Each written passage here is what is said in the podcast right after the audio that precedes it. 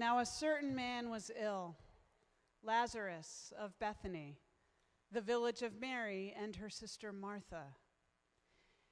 Mary was the one who anointed the Lord with perfume and wiped his feet with her hair. Her brother Lazarus was ill. So the sisters sent a message to Jesus Lord, he whom you love is ill. But when Jesus heard it, he said, This illness does not lead to death. Rather, it is for God's glory, so that the Son of God may be glorified through it. Accordingly, though, Jesus loved Martha and her sister and Lazarus.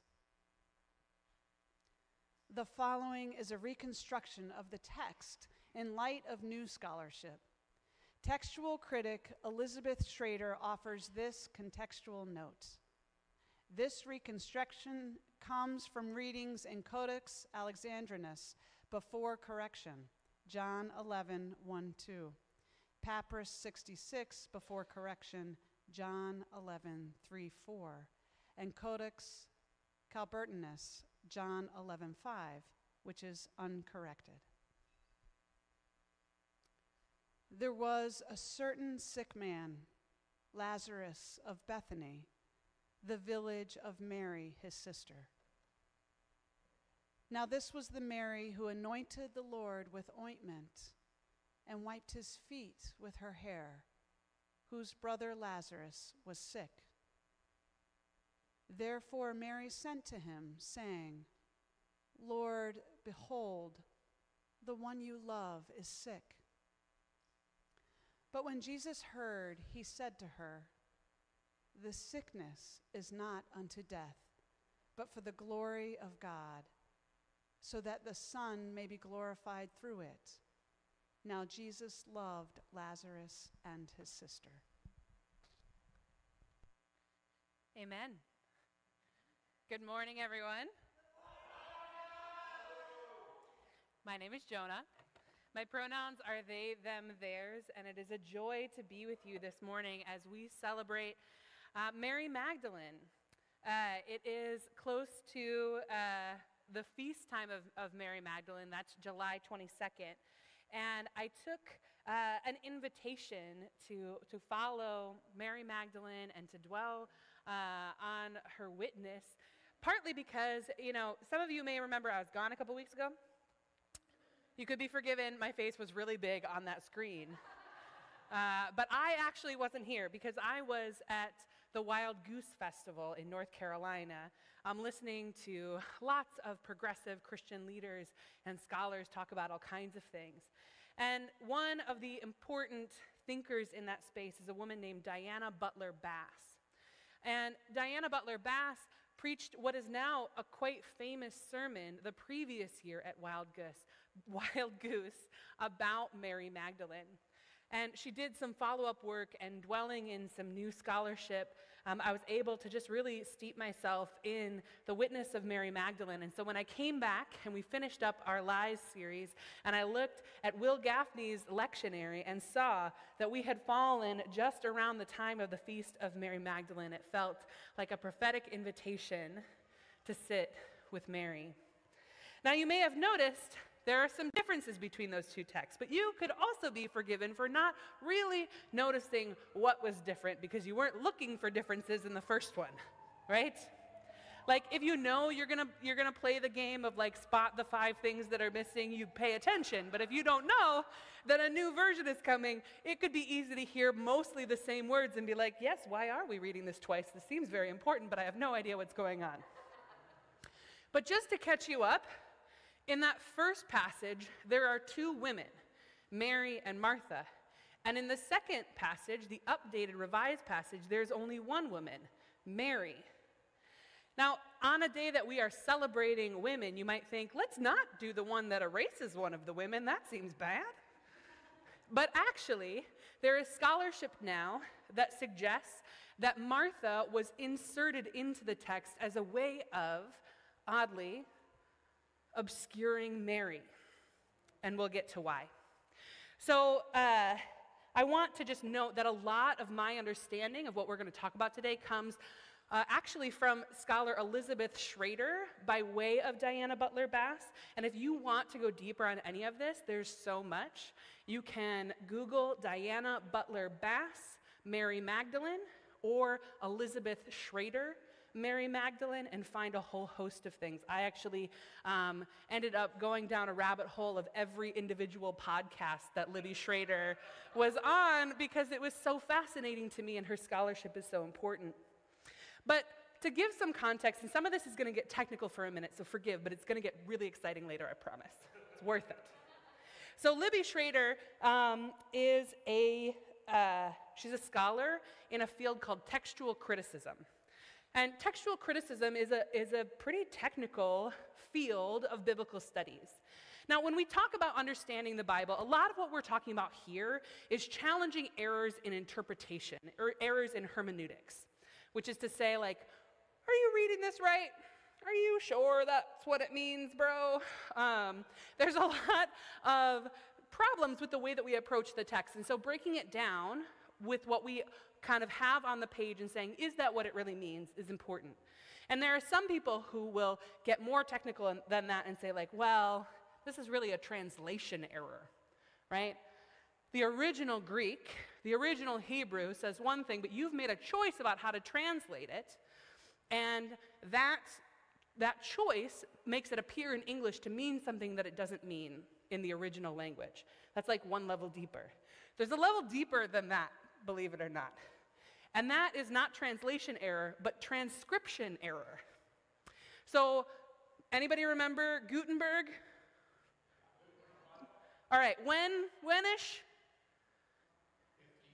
1500s, 1500s. So, like a minute after Jesus, like a little bit of time had passed since the beginning of the Jesus movement in the early hundreds, and then like 1500 years later when somebody was able to like mass produce copies of this book, right? So by the time we get Gutenberg, it's like it's like a machine error, like ah, that printing press printed an error. Until then, there was a lot of human beings involved in just making multiple copies of the Bible. Every time you wanted another Bible, you needed a human being or a set of a fleet of human beings to sit down for hours and hours transcribing letter by letter. And if you've ever tried to copy something down and mixed up a few letters or numbers, you know that like human beings are not without error. There are so many transcription errors in our early codexes of the Bible that it has demolished the faith of some people who are really, really wedded to inerrancy.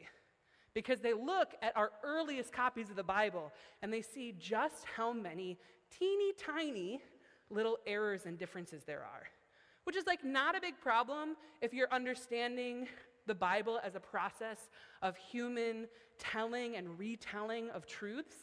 But it's a huge problem if you're like, oh no, every, every cross T and dotted I was the work of God. God's messy then, y'all. Like, God did not, God did not get it precise. So we have lots of different copies of these early versions of Scripture. And the field of textual criticism is trying to understand at this transcription level what did, what did it say first? What were the earliest ones saying? And you might think, like, great, forget all the ones from the several hundreds, let's just go to the first one that was ever written. That would be lovely. That would be so lovely. And if you find it, let everybody know. It's missing, they're all missing. Now, we have copies that are the earliest copies we have, right? So, this is the closest thing we have. But the earliest copies we have um, of, for instance, the Gospel of John, which is what we read from today, are from about 200 CE, right? So 200 years after the events, likely around 100 or more years after the, the events were written down. So we're working with someone else's copy of someone else's copy of someone's story. And trying to understand what did the original say is like a whole field of study. Enter scholar Elizabeth Schrader. Elizabeth Schrader, who goes by Libby, was actually a musician and an artist before she became a text critic. critic. And she uh, found that she was really good at text criticism. And before she even got all of her stuff published, which, like, as a master's student, she got this work on Mary published in the Harvard Theological Review, which is a really big deal. Um, so good on you, Libby. But she's obviously very talented, very skilled, um, and and her work has been really impactful. So she came in to these texts, looking at them with this keen eye, and uh, what kind of occurred, transpired before she became um, a, a full blown scholar was that all of a sudden they had digitized, some biblical scholarship projects had digitized a bunch of these oldest copies of these scriptures that we had. So she had papyrus, she had, as, as like a layperson, access to papyrus 66, which is the oldest copy of the Gospel of John that we have. And she noticed right away that there were several times, so this is the first five verses in the uh, 11th chapter of John, and she noticed that there were a few times where the name Mary was changed to Martha. Now, in English, that seems like a really weird change, like that you'd have to like put a lot of effort into that. But in Greek, Mary is Maria, and the difference between Maria and Martha in Greek is actually one letter. And so these, these kind of like subtle changes, but turning Mary into Martha, and then adding another Mary. Later, Maria was crossed out entirely and so- swapped in the sisters, right? So she's seeing that at least in this tiny section of the oldest copy of the Gospel of John we have, there's a story that featured a Mary and then suddenly also a Martha. Now, over the course of her scripture study, she came to theorize that the original scribe who had written papyrus, this section of Papyrus 66 had access to two copies of John one to copy and one for correction. And one copy had Martha, and one copy didn't. And over the course of five verses, you see Martha kind of popping in and out. Now, Martha becomes a stable character in this story later, even in those other uh, potential copies. But in these five verses, we have this question How many women are in this story? Now, what's weird is that we know a Mary and Martha, right? Anybody know Mary and Martha? Does those two go together in your imagination? Who, who's Martha? Shout it out. The not fun sister. Thank you, Danny. Martha's the one who has to do all the housework, so I don't know if it's really on Martha that she's not fun. Um, but yeah, in, in the story in Luke, we have Mary and Martha receiving um, Jesus and the disciples into their home. And it's really, it's kind of a cool story. Um, and I've preached about it before. Uh, but Mary and Martha, it's their home, which is really cool. So it's like, all right, these women who are like in charge of their own lives, they are receiving the disciples and caring for them. And then there's this whole thing about like Mary sitting at Jesus' feet learning, which is really radical. And Martha's like, what are you doing? And Jesus is like, hey, it's cool. Um, massive oversimplification, but we're not talking about them today. so we've got this other story about Mary, about a Mary and a Martha who lived together, maybe in Samaria or somewhere else geographically related to where Jesus was in that kind of uh, part of his trip um, it, as depicted in the Gospel of Luke. so that's a totally different geographic place than Bethany, which is where Lazarus lives. And John is very clear about where we are, right? Bethany the village of Mary, which is interesting, right? Like that's in the text, that's very important. So, so John is trying to tell us we're not, we're not in Samaria, we're not in that part of the, of the map. We're in Bethany. The other thing that's interesting about this is that, like, in this patriarchal society, if Mary and Martha had a brother named Lazarus, it would have been his house. It would have been Lazarus' house at which Jesus and the disciples were received, not Martha's. So we have some clues already that, like, these can't be the same, same family. And here in Bethany, in Lazarus' home, We have a Mary and an insertion of a Martha, but like, is this Martha actually really there? Libby Schrader concluded this Mary is a different Mary. There is no Martha. This Mary is Mary Magdalene. Now, why would somebody add Martha to that? Well, we do a lot of work, mental gymnastics, trying to make sense of things that don't make sense to us, right? So it's easy to conclude that a scribe could have said, like, oh, this must be Mary of Mary and Martha. I'm going to harmonize with this other text. But Libby is also concerned that maybe there was something a little bit more intentional happening here. That the scribe and a series of scribes, and maybe a whole tradition of the early church, was worried that folks might put together that this was Mary Magdalene. And to obscure her, her importance, added Martha, gave Martha the most important parts of the story, and fragmented Mary into multiple people. And I think there's is a kind of a thing that comes up in my gut sometimes when we talk about this stuff where it's like, how can we not know who the basic characters in our Bible stories are? Like, why is that up for debate? But but I just I just want to tell you a story. So, I, many years ago, I knew a woman named Carol. And Carol is smart and funny and has a really dry sense of humor. And one day I saw Carol at church in a purple t shirt that just said, Aunt Carol. And I was like, oh my gosh, that's so funny. I have an Aunt Carol. And she looked at me and she was like, everyone has an Aunt Carol. That's why it's funny. To be honest, her sense of humor might not have been that dry. It's possible that she just didn't like me. But but it's true that like there are a lot of carols, especially of a particular generation, right? Like how many boomers are there named Carol?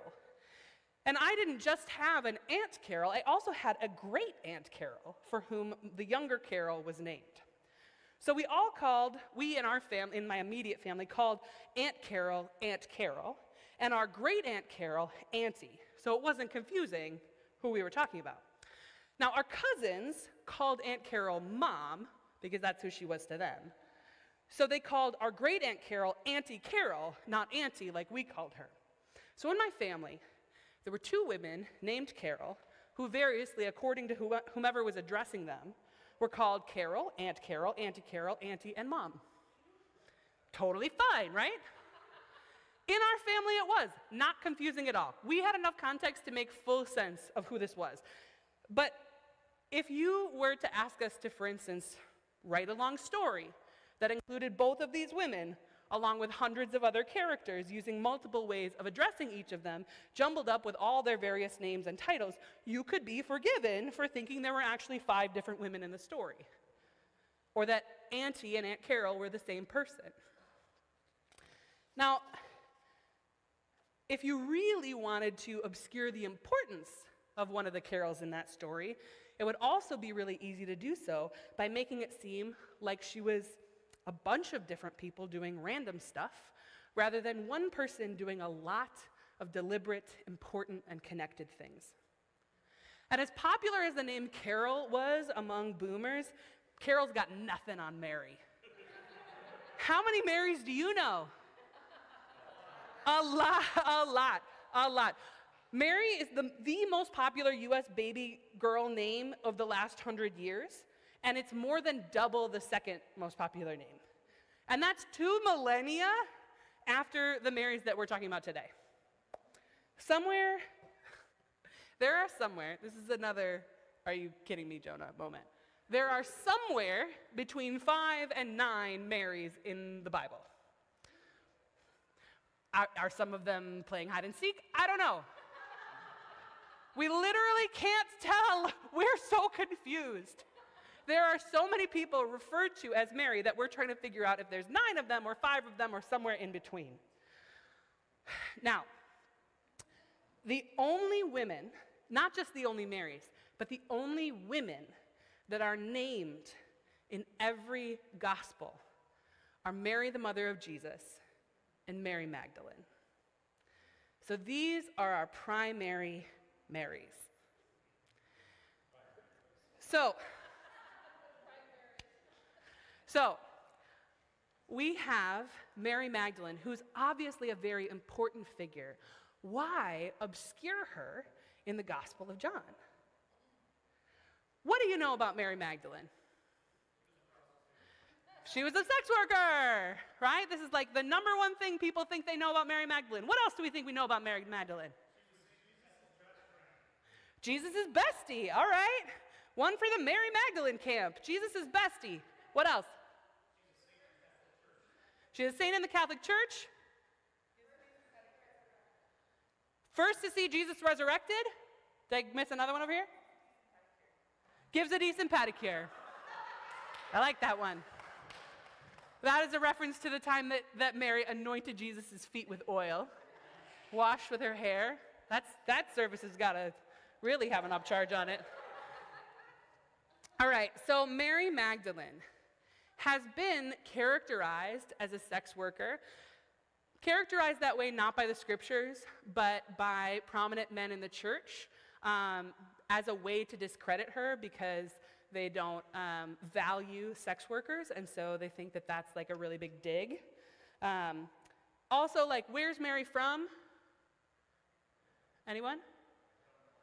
All right, great. No, that's great. You don't know. You actually don't know. Most people would say Magdala. Well, most people who are really embedded in this world would say Magdala, Mary of Magdalene. Somewhere from the modern middle, uh, from the modern day Middle East, yeah. But the, the ideas that are propagated about Mary, she's from Magdala, she was a sex worker, um, she, you know, was a woman of ill repute. It's a fun phrase. Um, just a quick shorthand way to discredit someone. Um, people didn't like her. So she gets really diminished. But in the scriptures, we have this woman who is prominent in Jesus' ministry, mentioned in all four of the Gospels, anointed him with oil in a way that really like sets up Jesus' uh, burial and has allusions to his death and resurrection. She was with him at the cross when all his dudes bailed. She was at the tomb and discovered it empty. She was the first to see him resurrected, and he responded by sending her out. And she called him teacher, right? She didn't say, like, lover. She was like, teacher, teacher whom I love, right? And he said, yeah, go teach, go tell everybody, right? So she was sent out. Pope Francis has actually called her the apostle to the apostles which is a really beautiful admission from the Catholic Church. Mary Magdalene is the apostle to the apostles. So we have this extremely important figure in these four books. But when you think of the disciples, do you ever picture Mary Magdalene? I don't. When you think of the disciples, who, what's the first name that comes to mind? Peter! Peter! Rocky! Peter the Rock, all right? No, no kidding. That was his nickname, right? His name is Simon, Simon Peter. Simon Peter, Petra means rock, right? So, like, there are uh, folks who have joked that, like, Jesus was giving him a nickname, may as well have been calling him Rocky, right? Rocky, you are the rock of my church. So, in these texts, we see Peter as this, like, extremely prominent figure. But in other very early Christian texts that did not make the cut to be canonized, Mary Magdalene is akin to Peter. And even in these early texts, Mary is always taking crap from people. Now, the texts themselves assume, like, comes from the perspective that she was a visionary, a genuine believer, and a powerful, powerful leader in the early Jesus movement but that lots of people were threatened by her, presumably because women in charge at that time were rare and it was extremely difficult to be so. And so people were constantly questioning her authority, questioning her virtue, questioning her motives. And so these early traditions have said, like, Mary was at Jesus' side the whole time, and everyone was freaked out about it constantly. Now, one of the reasons that we think of Peter as so important, so prominent, is what's called the Christological confession. When Peter and Jesus are having this exchange. And Jesus is like, Do you really know my deal? And Peter's like, Yeah, actually, like, I think you're God. it's, it's more formal than that. It's very beautiful. It's like, you know, yes, you're the Christ, you're the Son, the one coming into the world. Anyway, it's great. It's the Christological confession. It's Peter being the first, the first to really recognize who Jesus is, why he's so important, and what is going to happen for liberation of all God's people. And Jesus responds to that by saying, Peter, my rock, you are going to be the rock of the church, right? This is where Peter gets his nickname, gets his title, Petra, and is understood to be foundational to the church because he gets it. He sees Jesus for who Jesus actually is. Now, that's true in the synoptics Matthew, Mark, Luke. In John, we have a different story, a different first person seeing Jesus for who he is. Now, this comes later in uh, John chapter 11 that we were reading the beginning of, and it is credited to Martha. Jesus told her, Your brother will rise again. Martha replied, I know that he will rise in the resurrection on the last day.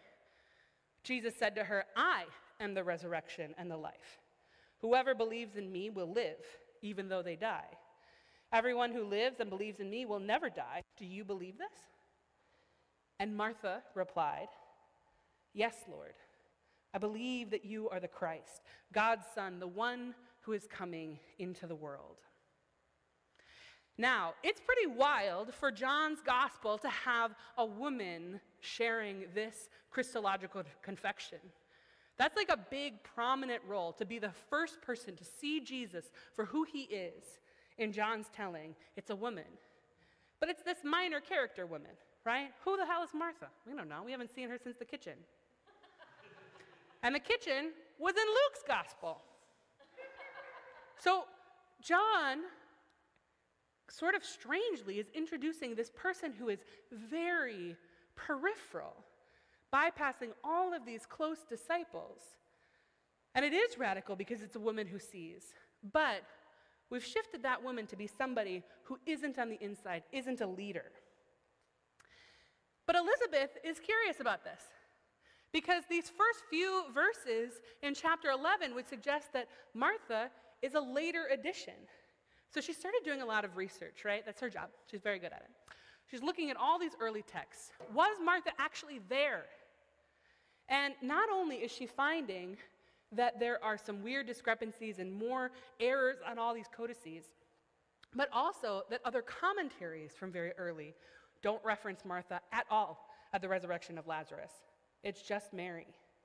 And, and I think this is the most fascinating, early, super early Christian Egyptian art that depicts the resurrection of Lazarus over and over and over again features just one woman. This is Mary Magdalene, says Libby. This is Mary Magdalene. And so, if Mary Magdalene is the only one there with Jesus during this moment of Lazarus' resurrection, during this prefiguring of Jesus' resurrection, during this understanding of what it means to pass from death into life, it is Mary Magdalene who says, I get it. I see you. You are the Christ. You are the one who has been sent. And other early church fathers, including Tertullian, writing in 210 CE, credit this confession to Mary Magdalene. Now, Mary Magdalene, Mary of Magdala. What does Mary Magdalene mean? Well, some people have said, oh, yeah, it's Mary from Magdala, but it's not. Magdala wouldn't have been the place she was from. That would have been a totally different place than Bethany, and there was no place called Magdala at that time. There were only approximations in other places that would have made no sense Magdala is not a place, it is a title. Just like Peter, the rock, who was recognized after his confession of Jesus as Lord, Mary becomes Mary Magdala, Mary the Tower. Mary of the towering faith, Mary whose faith rises into the sky and leads us, Mary the Tower. Now, perhaps there were competing movements within the early Jesus tradition.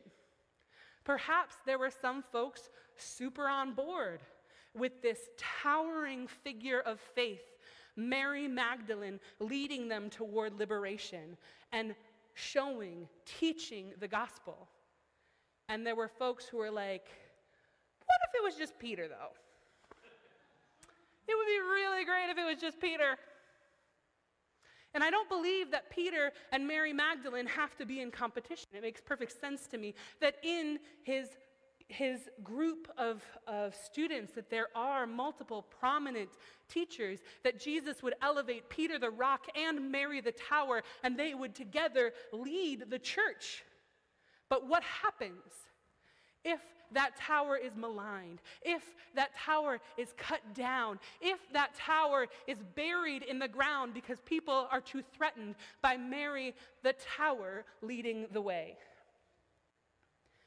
Now, that story, Mary Magdalene and the resurrection of Lazarus, it makes so many allusions to Jesus' burial and resurrection. There are all of these little Easter eggs in there, including like very obscure stuff. There's a word for handkerchief that is a Greek word borrowed from Latin that I'm not going to butcher for you, but it's an extremely like rare and specific word that wouldn't have come up a lot and doesn't in the scriptures. It is in this story of Lazarus and the story of Jesus at the cross. The author is trying to make these explicit connections but is not explicitly calling out Mary Magdalene in this space.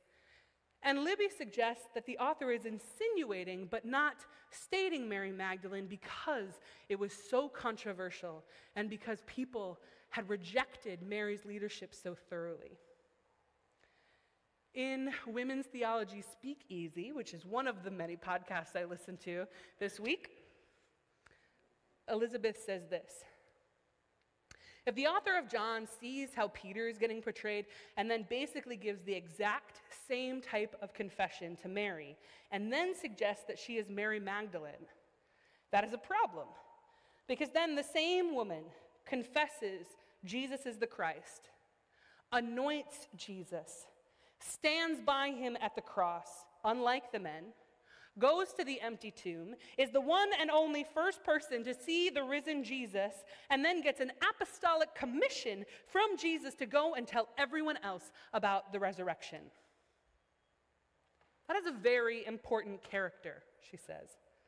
I'm suggesting that it is, one, it is the one person, the one Mary, that the author of the Gospel of John presented and she is not explicitly identified as the Magdalene in John 11 precisely because the author knows how controversial that's going to be because she's threatening to Peter.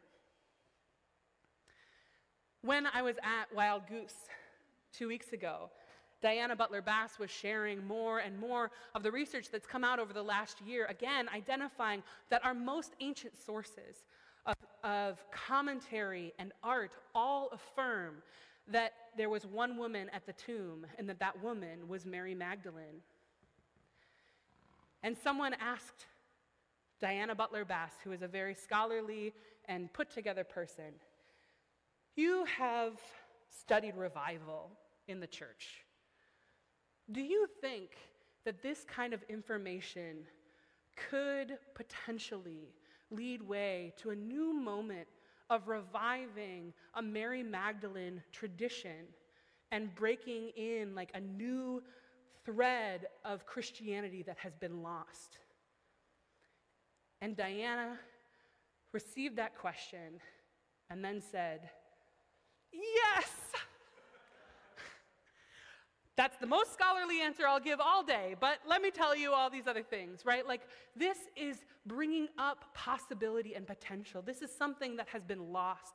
The Mary Magdalene tradition, the leadership of a prominent woman in the Gospels, the power of Mary the Tower. What could our faith be? If we had not only Peter the rock to stand on, but Mary the tower to look up to, what have we lost? By those powers of patriarchy and supremacy culture that have cut her down and buried her, obscured her, pulled her apart to make her three, four, five different women. We need to find our Mary again, our tower given to us, named, anointed, sent by God. Now, when Elizabeth Schrader talks about this, she says, I hope this doesn't make people distrust the text. That's not my intention, and that's not what this project has served for me. She actually goes back to these very verses. She says these verses have fallen ill, these verses that have been altered to erase Mary. She says, though, this illness does not lead to death. Rather, it is for God's glory so that the Son of God may be glorified through it. She says that the truth is here, has been here, buried in death like Lazarus. But the women have been here also, and the women are ready to witness. There have been a lot of men who have looked at those texts for a long time, and it's not that they didn't see what Elizabeth saw. They saw those changes. Mary becoming erased, the insertion of Martha, and I thought, weird. And they moved on. on this podcast, the women speaking about it said, What is it about women? Because women seem to see different things in the text. And I think that there is a hint of kind of like this magical, you know, women have this innate sense thing, right? And Libby both affirms the value of women in the field and undermines that kind of mystical nature of it, saying, women have different lives and different experiences. And when we have access to authority and to the text and to these resources, we see different things. God loves diversity, she said. How can we think that we would understand the fullness of God's message, God's gospel, God's scriptures, if we only have a tiny subset of humanity interpreting it and, and holding on to it and offering their understanding to the world. She said, We need more women in textual criticism as we need more people of various identities and experiences everywhere. And she said, just like Mary seeing Jesus for the first time, before any of the men around her, there are women ready to witness. They come together through the grace of God. And through that process, through their witness, new life emerges from the tomb and we experience resurrection. Thank you, Mary the Tower. May we seek after you. May we see you where you have been obscured. Will you pray with me? Good and holy God, we thank you for the witness of each and every part of your creation. We repent of all the ways that we have or have made possible uh, the silencing and obscuring of people who have less power. God, may we own the power that we have to voice your truth, your beauty in the world. May we look to one another. May we, we understand and internalize the call that you have placed on every corner of your creation and the leaders who you have risen up to lead us. God, thank you for Mary the Tower. May we honor her witness. May we uncover her and so many others who can offer us a way home to your kingdom. Amen.